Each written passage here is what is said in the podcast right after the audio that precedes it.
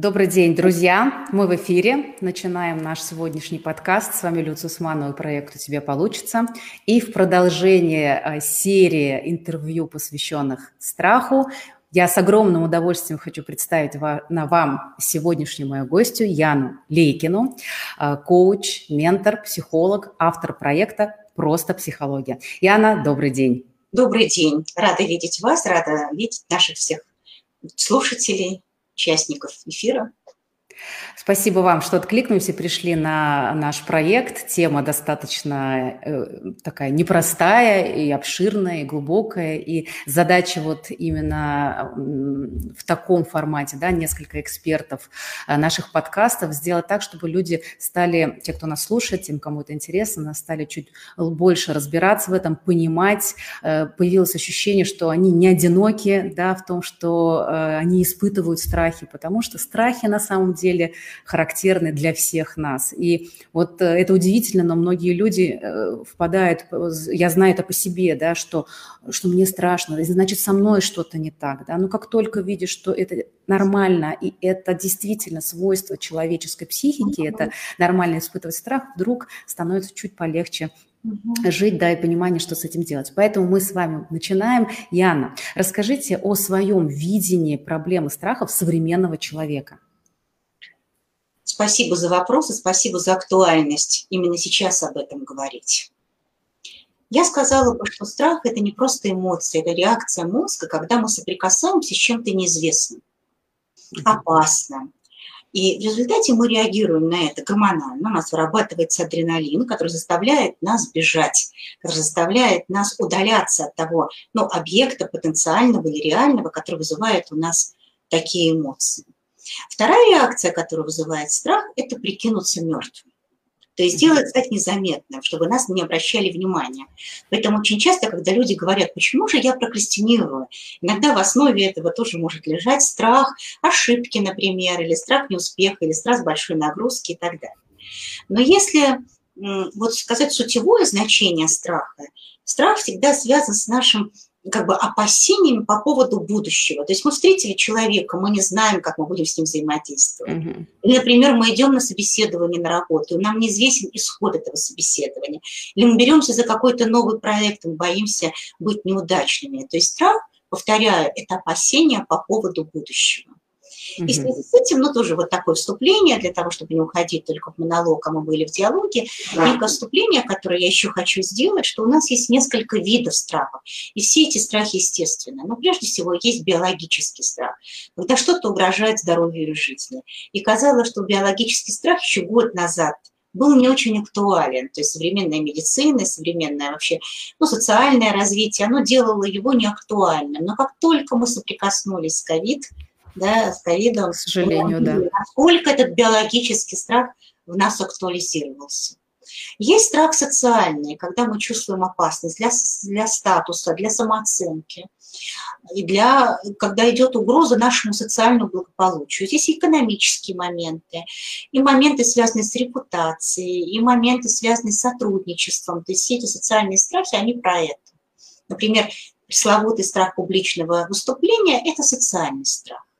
Но да. если позволите, я добавлю, да, вот и, и это тоже для меня был очень интересный момент, что вот в основе страха публичного выступления лежит очень древний страх, да. когда человек жил в рамках э, племени, племени да? Да, и как бы остаться один на один один человек и рядом большая толпа, это подсознательно включает тот страх инстинктивный, что да. ты один на один, либо с врагом, либо тебя изгнали из стаи, и, э, в общем-то, опасно одному. И да. это вот тоже некая такая э, легализация этого страха, что на самом деле это, как оказалось, вполне естественный, там, как бы вот эти механизмы, они более древние включаются. Это вот тоже очень интересно было. Очень, очень важно понимать, и более того, все социальные страхи имеют древние механизмы, когда вот mm-hmm. мы были принадлежали, когда вот мы начинали ну, взаимодействовать с другими подобными себе людьми. А что очень важно было в этот период? Mm-hmm. Ну, во-первых, это чувство принадлежности племени, стаду и так далее. Во-вторых, это определенная роль в этом, э, ну, в этом племени. Иерархия, да? Более, да, в этой иерархии. И чем более доминирующая позиция была у человека, тем больше возможностей было для выживания. То есть он первым мог что-то съесть, у него была лучше пещера и так далее. И по большому счету в основе наших социальных потребностей до сих пор остаются вот эти потребности, потребность принадлежности и потребность доминирования. Поэтому социальные страхи появляются тогда, когда мы теряем, ну, как бы, когда у нас есть опасения, что мы можем это потерять. И я еще вот, э, ну, в качестве такого рамки нашего разговора сказала бы про еще один вид страха, характерный для современного человека, это экзистенциальные страхи.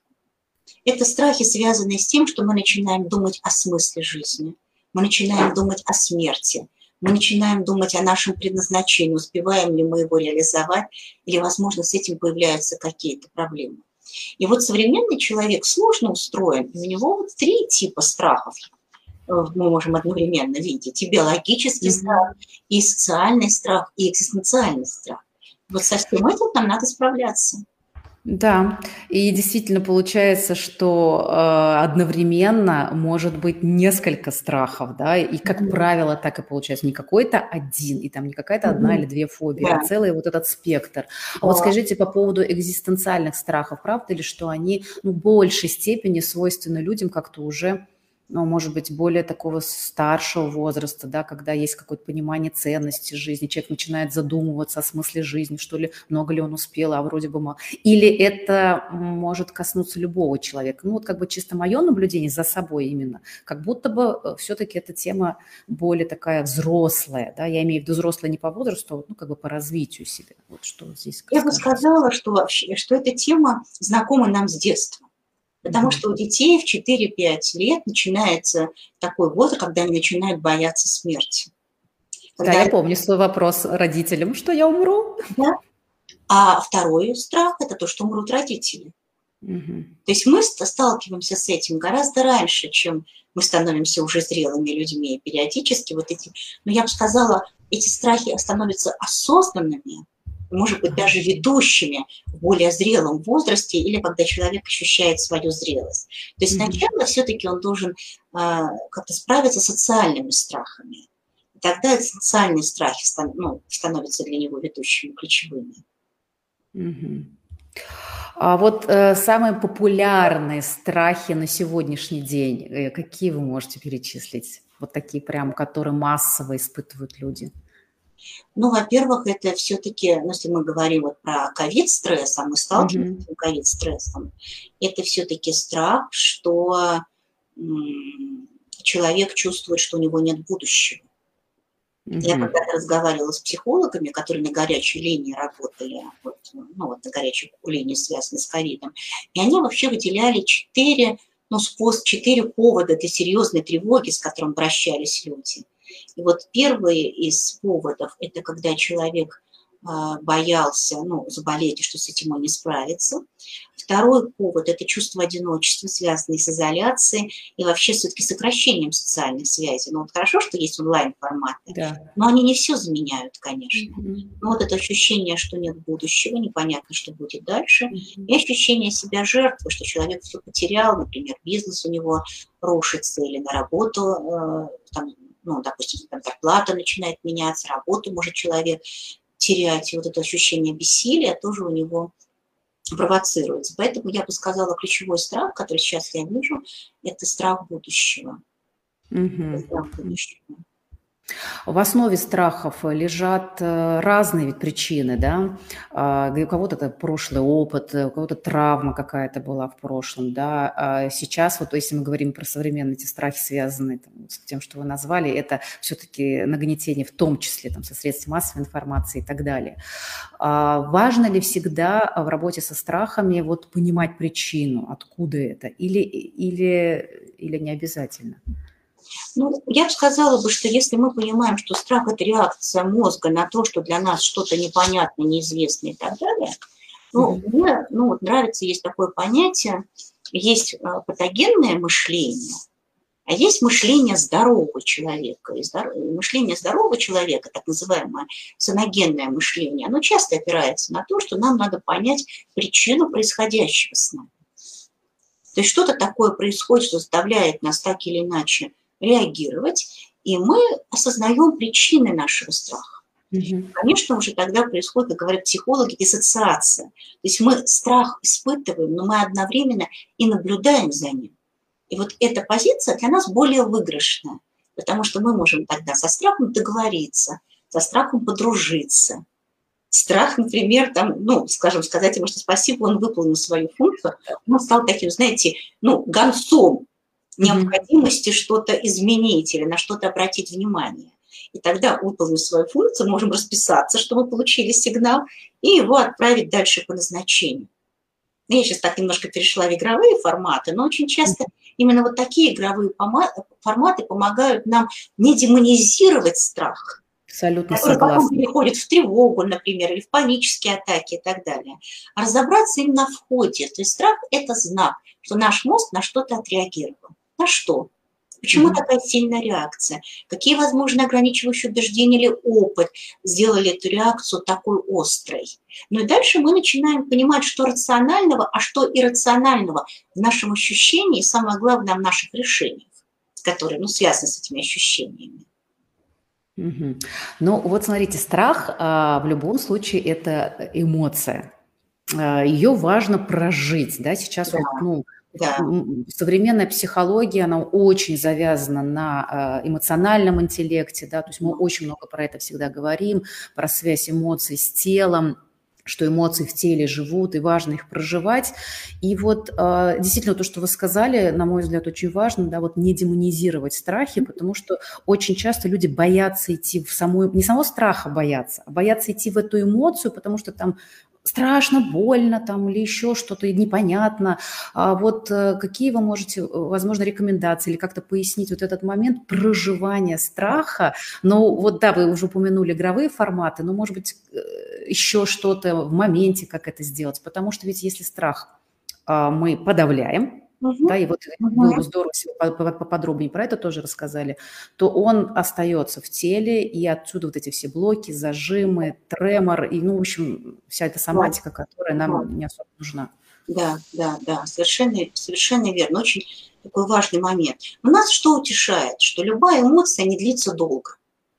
То есть самая длительная эмоция – это эмоция печали, которая длится 240 минут, 240 минут, а потом дальше, если мы не будем ее осознанно удерживать, она проходит. А вообще эмоция длится иногда доли секунд. Поэтому если мы эту страх, страх не переведем в тревогу, мы довольно быстро, легко можем его прожить. Но что самое главное? Первое – назвать эту эмоцию. Мне страшно. Вот да. вот, и прочувствовать, как тело реагирует на страх. Ну, это какое-то напряжение, это спазм, мы можем задержать дыхание, а станет более поверхностным. Люди могут побледнеть, когда они испытывают страх, когда уже краснеют, это уже гнев, более такая, ну, я бы сказала, конструктивная эмоция. Mm-hmm. Они чувствуют, что они замерли, может быть, какое-то напряжение возникает и так далее. То есть, и как только вот мы ощутили, что происходит с телом, мы можем начать, мы можем начать, ну, как бы отпускать этот страх. И здесь нам, конечно, помогает дыхание. Самый простой способ – это подышать в ладошки. Потому что когда мы начинаем выдыхать этот страх в ладошки, у нас становится больше углекислого газа, а углекислый газ, он очень хорошо работает. Он расщепляет адреналин, потому что при страхе вырабатывается адреналин, а следующий гормон норадреналин. И вот мы тоже расщепляем вот эти вот гормоны, просто физически расщепляем, потому что у нас же меньше сейчас поток кислорода, у нас дыхание mm-hmm. становится, mm-hmm. больше становится вот углекислого газа, вот в этом объеме, как мы дышим. И мы расщепляем вот эти вот гормоны, адреналин и норадреналин. Вот если вы попробуете подышать в ладошку, mm-hmm. то вы почувствуете, что вам становится теплее и спокойнее. Потому что когда люди начинают, а люди делают наоборот, они начинают дышать поверхностно и чаще. Такое собачье дыхание, да? Да-да-да, они пытаются вот наоборот увеличить объем кислорода. Надо сделать с точностью наоборот. Надо дать вот несколько секунд прожить этот страх, пускай это все расщипится, пускай появится ощущение, знаете, такого, ну, легкого даже пофигизма. Mm-hmm. вот после этого, да, после этого мы можем уже начинать с этим, ну, страх этот рациональный след. А чего я испугалась? Можно спросить себя. Угу. Что? Какое-то воспоминание из прошлого пришло. какая-то там, не знаю, какая-то установка, какое-то убеждение активизировалось. То есть что? То есть, то есть если это была естественная эмоция страха, то мы легко через тело ее проживем и отпустим. И мы скажем, ну, что-то что-то померещил, что-то там, ну, ну, нормально, естественно, ну да, ну да, ну испугалась, как я люблю говорить иногда своим клиентам, mm-hmm. ну, не кололись, ну, жрали кактус, идем, ну, испугались, ну, встали, ну, упали, идем дальше, двигаемся. И страх не становится нашим тормозом. И это естественно, что мы в течение ну, дня мы испытываем страхи, это нормально, это вообще правильно испытывать страхи. Mm-hmm. Это говорит о том, что у нас здоровая реакция, что мы, у нас инстинкт самосохранения не подавлен. Потому что люди очень часто подавляют не только иммунитет, но и инстинкт самосохранения. считают, что страх надо сдерживать вообще самообладание, это наше все. Нет, да, нормально. Это страх. Угу. Та ошибка, которую допускают да, люди, да? Да, угу. да, да, да. То есть страх говорит о том, что у нас все в порядке с инстинктом самосохранения. Что если мы прожили телесно, например, но мы чувствуем, что страх не уходит, надо вообще понять, что, ну, о чем этот страх. То есть либо мы попали в травму, и тогда вот это наше состояние тревоги является знаком того, что мы попали в травму, и надо разобраться с этим либо мы получили какой-то важный сигнал, на который нам надо отреагировать на уровне решения и действия. Но для этого нам надо иметь, ну, так говорится, такое нормальное состояние, ну, рабочее состояние. Ресурсное. Ресурсное состояние, да. И вот такой, знаете, затяжной страх, это страх, который ну, потом переходит в тревогу, ну и, возможно, дальше, я уже говорила про панические состояния и так далее, обычно связан э, с травмой, обычно связано с травмой, что мы куда-то попали, и надо разобраться, наступило время, ну, как говорят, мы чувствуем, там, ноет, ноет зуб, ну, надо, надо его вылечить. Вот чувствуем тревога, тревога, особенно в ночное время тревога. Надо с этим разобраться. О чем это? Это вот как раз те случаи, когда, возможно, в результате травмы страх не был прожит. Да, и вот он как раз остался непрожитым в теле, и действительно пришло время с этим разобраться. Как можно это сделать? Можно ли это сделать самостоятельно? Или нужно идти обязательно к психотерапевту? Э, есть очень много ведь каких-то там двигательных, телесных сейчас практик. Можно ли это самому или вот э, лучше с помощью? Ну, я всегда сказала, что лучше с помощью, но мы поговорим сейчас о том, и что можно сделать для себя э, самостоятельно. Вот смотрите, что получается, да, вот если вот мы понимаем, что страх у нас вот такой вот действительно подавленный страх, вытесненный страх, он у нас может быть связан с уже более серьезными ситуациями, например, с чувством вины, Человек боится быть виноватым. То есть идет речь не просто о страхе, а страх запускает более такие серьезные чувства, там, обиду, например. А, ну вот обиду и вину чаще всего как катализатор запускает страх. И вот тогда мы оказываемся в этой, в этой травме, и мы начинаем бояться. Мы боимся, боимся разочарования, мы боимся неуспеха, мы боимся расставания, мы боимся там, быть виноватым, мы боимся ну, каких-то вот таких вот переживаний, которые связаны прежде всего с чем? Социальными страхами. То есть это страх изгнания стаи, это страх разрыва отношений, это страх понижения иерархии, например, ну вот в этой цепочке скажем, социальные и так далее. И здесь, конечно, очень важно человеку осознать, а что вообще на самом деле происходит, по какому поводу его тревога. Вот чего он на самом деле боится? Есть такое замечательное свойство. Как только мы честно что-то называем, мы можем с этим взаимодействовать. Мы как бы диссоциируемся, мы поднимаемся над этим. Ну, вы знаете, да, мы прекрасно, физики об этом говорят, что невозможно решить проблему, находясь на уровне, где эта проблема возникла. Но все равно на ступенечку наверх подняться. И тогда дальше, ну что здесь возможно? Я говорю, поговорить с умным человеком. Этим умным человеком мы можем быть сами для себя. Но только если у нас такой честный разговор. Как инструмент. Берем зеркало, ну, не идем к психологу, не страшно. Берем зеркало, ставим перед собой, смотрим в зеркало на себя, свои прямо глаза в глаза и говорим, а что на самом деле с тобой происходит? А чего на самом деле ты боишься? А с чем ты боишься столкнуться, а что может произойти в самом худшем случае, а какие ты видишь варианты, которые заставляют тебя тревожиться. И выгружаем все, что идет. И тогда, когда мы ну, открой, такой, сделали такую настоящую диагностику своего состояния, тревоги, страха, паники, ну, все что угодно может быть, то мы можем выйти на глубинную причину. Если у нас есть, ну, как говорится, глубинная причина или правильный диагноз, как мы говорим иногда да, в медицине, дальше можем задать вопрос, как ты хочешь этим распорядиться, и где здесь выход, и где здесь решение.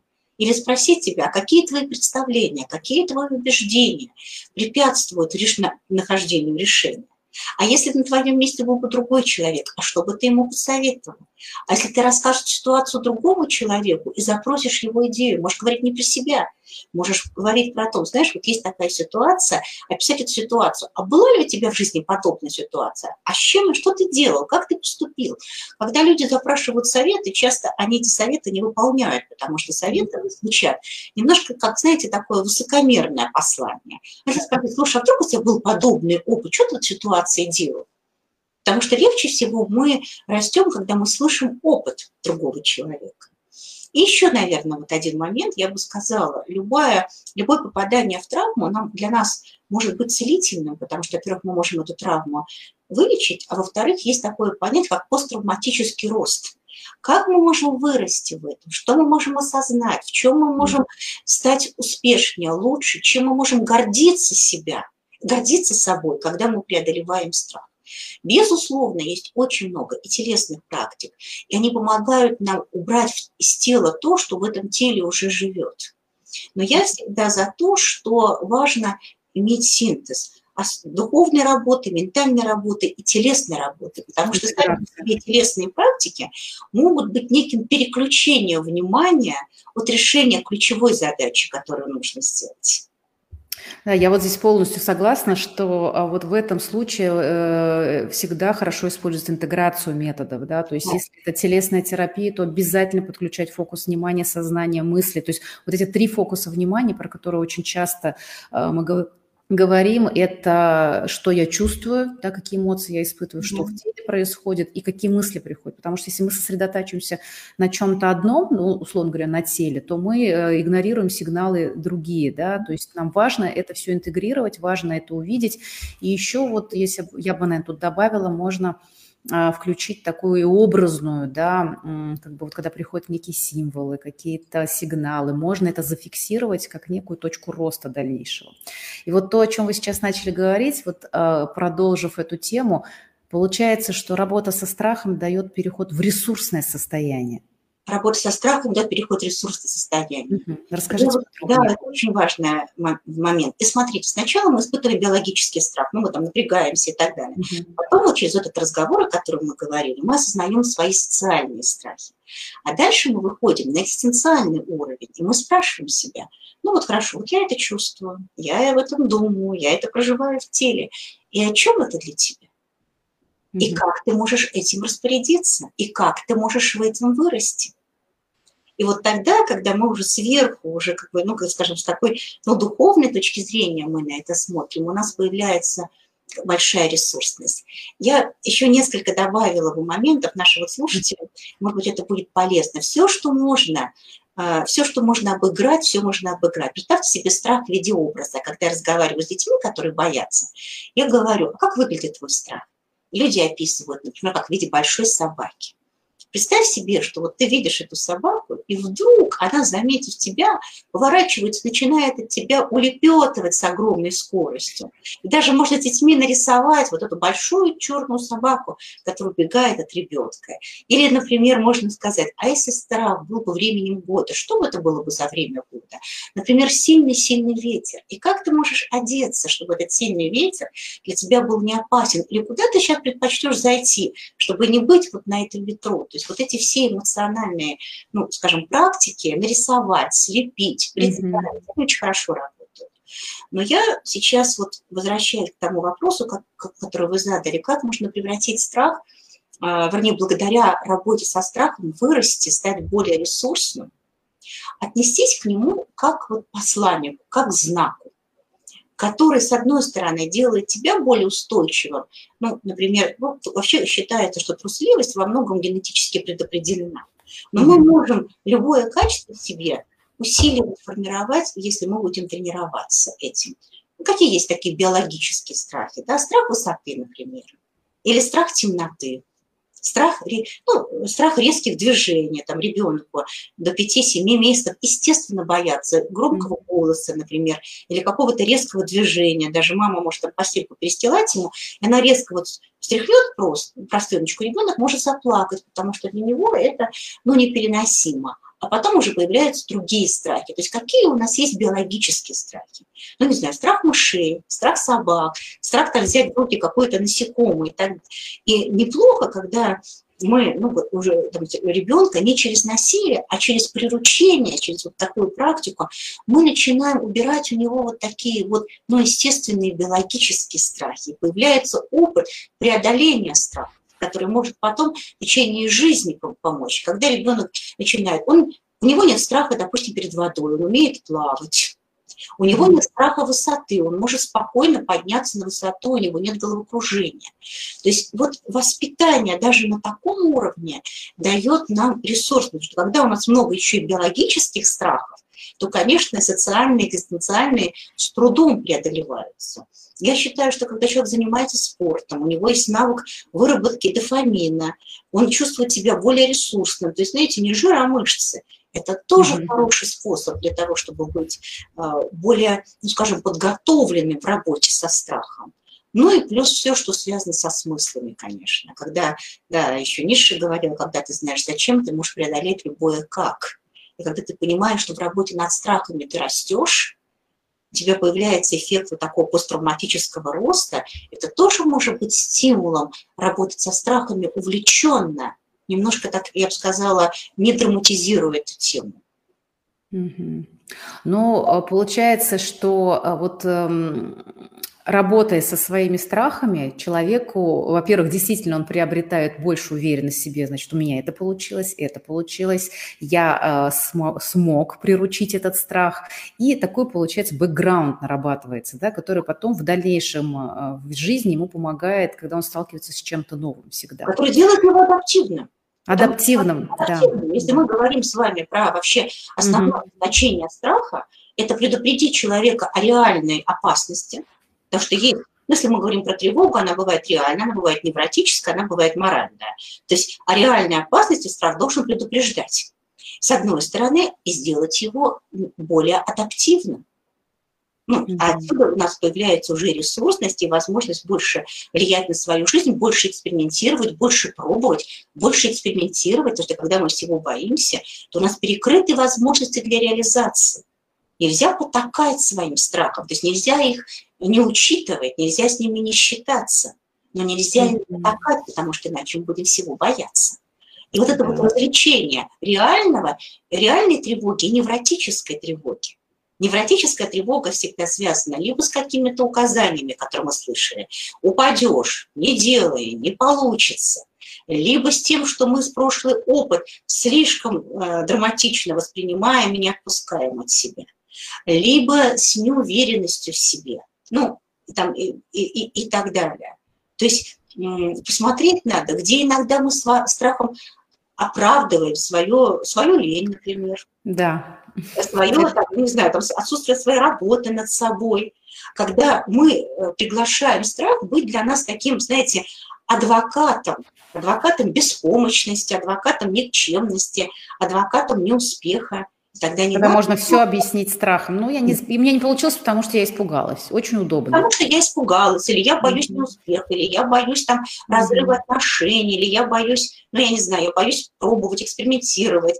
И тогда, по сути дела, вот эта беспомощность, никчемность, ну, становится нами, ну, вот нашими, ну, что ли, такими характеристиками. Я бы сказала, что, наверное, самый главный страх, который я приветствовала бы в жизни человека, это страх не реализоваться. Это страх не раскрыться, это страх не реализовать свой потенциал, все свои ресурсы, не проявиться. Mm-hmm. Вот этим страх, вот, ну это другое дело, не надо этот страх делать невротическим, то есть не надо, понятно, вообще никакому mm-hmm. страху не надо служить. Но страх не прожить жизнь гармоничную, счастливую, вот туда бы, и то бы я перенесла бы э, понятие страх в понятие, ну, ответственность, например. Да, согласна. Ну вот смотрите, получается же еще человек с, вы коснулись этого, например, с особенностью нервной системы, да, более чуткой, более такой, ну, склонный к тревожности, такой слегка невротичный, он, конечно, все и страхи будет более остро переживать, да, и это будет идти неким фоном на то, а, ну, над его жизнью постоянно, да. да. То есть это уже как бы та данность, которую мы говорим, что действительно общий фон тревожности, он может усиливать или ослаблять те страхи, которые у нас есть. Так вот, э, но при этом, естественно, как и мышцы, и мозг, и нервную систему можно тренировать для того, чтобы быть готовым к вызовам, да, о том, что вы говорите, быть гибким, адаптивным. Вот а что способствует, как можно тренировать вот эту самую нервную систему, адаптивность такими неприцельной работой со страхами с конкретно, да. Да, а как некая такая поддержка себя для того, чтобы нервная система, да, вот этот общий фон, тонус жизни, он нам помогал а, при встрече с новыми какими-то страхами или работе со старыми. Ну, например, там, я не знаю, самое простое, то, что вы уже говорили про дыхание, например, дыхательные практики помогают. Mm-hmm. Да? В принципе, они укрепляют нашу нервную систему. Что еще вы можете порекомендовать как некую такую постоянную тренировку а, вот этой адаптивности и поддержку себя? Mm-hmm. Я бы сказала первое, я посоветовала бы сменить установку. То есть mm-hmm. своей нервной системой, неважно, сильная она или слабая, надо быть довольной. Потому что она имеет как ограничения, так и плюсы. Например, люди с тонкой нервной системой могут по слабым сигналам считывать ситуацию. Да. Они самые креативные, вообще они видят то, что не видят другие. Там очень много творческого потенциала. Поэтому правило номер один. За своей, свою нервную систему надо понимать, и с ней надо считаться. И второе, надо найти индивидуальные способы того, чтобы нервной системе было с вами хорошо, а вам хорошо с ней. И вот здесь, ну, несколько таких моментов. Первое, любые дыхательные практики работают, потому что когда у нас появляется навык управления дыханием, у нас появляется навык управления психикой, а следовательно и жизнью. Второе, любые двигательные практики, какие нравятся – но я очень люблю мышечную релаксацию, когда мы сначала напрягаем мышцы, а потом мы расслабляем их. У нас появляется тогда ощущение контроля за собой. То есть нам надо вернуть способность управлять собой, в том числе и своими психическими реакциями. И вообще любые двигательные практики, э, и йога хорошо работает, и цигун, и всевозможные, и аутотренинг. Ну вот здесь прям выбираем для себя. Практика паузы, и тиш, практика паузы и тишины – людей с тонкой нервной организацией прямо должен быть навык паузы, тишины, короткие медитации, практика, когда вот просто сидеть в тишине или там послушать любимую музыку, или когда не принимать решения тут же, а всегда вот это правило, ну вот эта пауза, как мы раньше говорили, да, набери в рот воды и помолчи. Это же про это, это про паузу. Практика переключения, когда, ну, например, допустим, просто попить воды, там, выпить, например, зеленого чая, выйти на улицу, то есть для того, чтобы просто внимание переключить на что-то другое. Практика обращения за помощью. Это тоже очень важная практика. Да. Когда у тебя есть группа поддержки, ты можешь просить помощь, ты можешь сказать, что-то я испугался, что-то как-то мне, мне страшно, мне стрёмно. И человек скажет, я с тобой. Вот правильный ответ здесь не то, что перес... не бойся, не надо обесценивать страх человека, когда мы, ну, что-то важное. Ну, даже эфир. Я почувствовала на одну секунду перед эфиром некое такое волнение, связанное с тем, что адреналин и норадреналин вырабатывается. Это нормально. Если мы не боимся перед экзаменом, перед прямым эфиром, перед каким-то тренингом, там, значит, нам все равно. Да. И это плохо. Нам неинтересно тогда делать то, что то, то, что происходит. Поэтому, да, группа поддержки, но не обесценивать свой страх. И э, все, что связано с, с арт-техниками, любыми, когда мы занимаемся творчеством, мы в состоянии потока, потока нам некогда бояться. Ну и вообще относиться с уважением ко всему, что с нами происходит, но осознавать, как на нас это влияет. Наверное, вот так я И, мне кажется, очень полно, очень доступно, очень понятно. Вы вот действительно расписали те инструменты. я как бы что-то тоже про это знаю, но мне, пожалуй, наверное, даже добавить нечего. Единственное, что вот про дыхание, тренировка дыхания, особенно, ну, я занимаюсь йогой много лет, э, тренировка задержек дыхания, да, она дает возможность потом вот в кризисной ситуации, вот когда подышать, вот можно задержки дыхания, есть некоторые там специальные техники дыхательные, вот потом, когда тебе в моменте надо, они потом очень хорошо помогают. Ты их вспоминаешь, и что-то из всего арсенала можно использовать. Ну и вот тренировка, опять же, задержек, она хорошо влияет вот на управляемость вот этой тревожностью. Ну, как бы просто, чтобы добавить, потому что, ну, правда, очень спасибо за такой инструментарий, очень классно. Ну что, мы будем потихонечку двигаться к завершению, и у нас есть традиция на подкасте, это финальный вопрос, который я задам и вам. Он напрямую не связан с темой эфира. И э, на ваш взгляд, э, почему у человека получается или не получается? Потому как вы задали вопрос, вы тот человек, у которого получается. Потому что на первое место в этом вопросе вы поставили «получается». Фокус внимания. Угу. То есть если мы направляем внимание на то, что получалось, будем искать для этого ресурс. Приоритет. Надо выбрать приоритет, чтобы получилось. И потратить, и уделить этому достаточное количество времени и усилий. А также, э, как, я говорю, как знаете, я говорю, что надо разбираться в том вопросе, в котором ты хочешь получить результат. То есть вот она формула, что получилось. Компетентность, энергия, воля, mm-hmm. внимание и фокус на то, что получится. И тогда обязательно получится. Спасибо за прекрасный вопрос. Прекрасная формула, потрясающая своей изяществом, изяществом и вот точностью. Спасибо за нее. Ну а мы с вами завершаем. Я вам очень благодарна за наш сегодняшний эфир, потому что мы с вами, я, на мой взгляд, разобрали э, очень достаточно подробно страхи в общем и в целом, и как с ними справляться. И это такая хорошая точка для того, чтобы нам а, дальше уже двигаться. Да? Спасибо вам за структурность, за тонкость. Ну, просто очень приятно было с вами общаться. Спасибо, благодарю вас за приглашение. Я рада, что вы инициируете такие важные темы. С удовольствием была сегодня в эфире с вами. Ну и вообще будем дальше служить чему-то важному и полезному. Спасибо большое. Друзья, а, до новых встреч. Смотрите нас. А, тему будем продолжать. До свидания. Хорошего дня.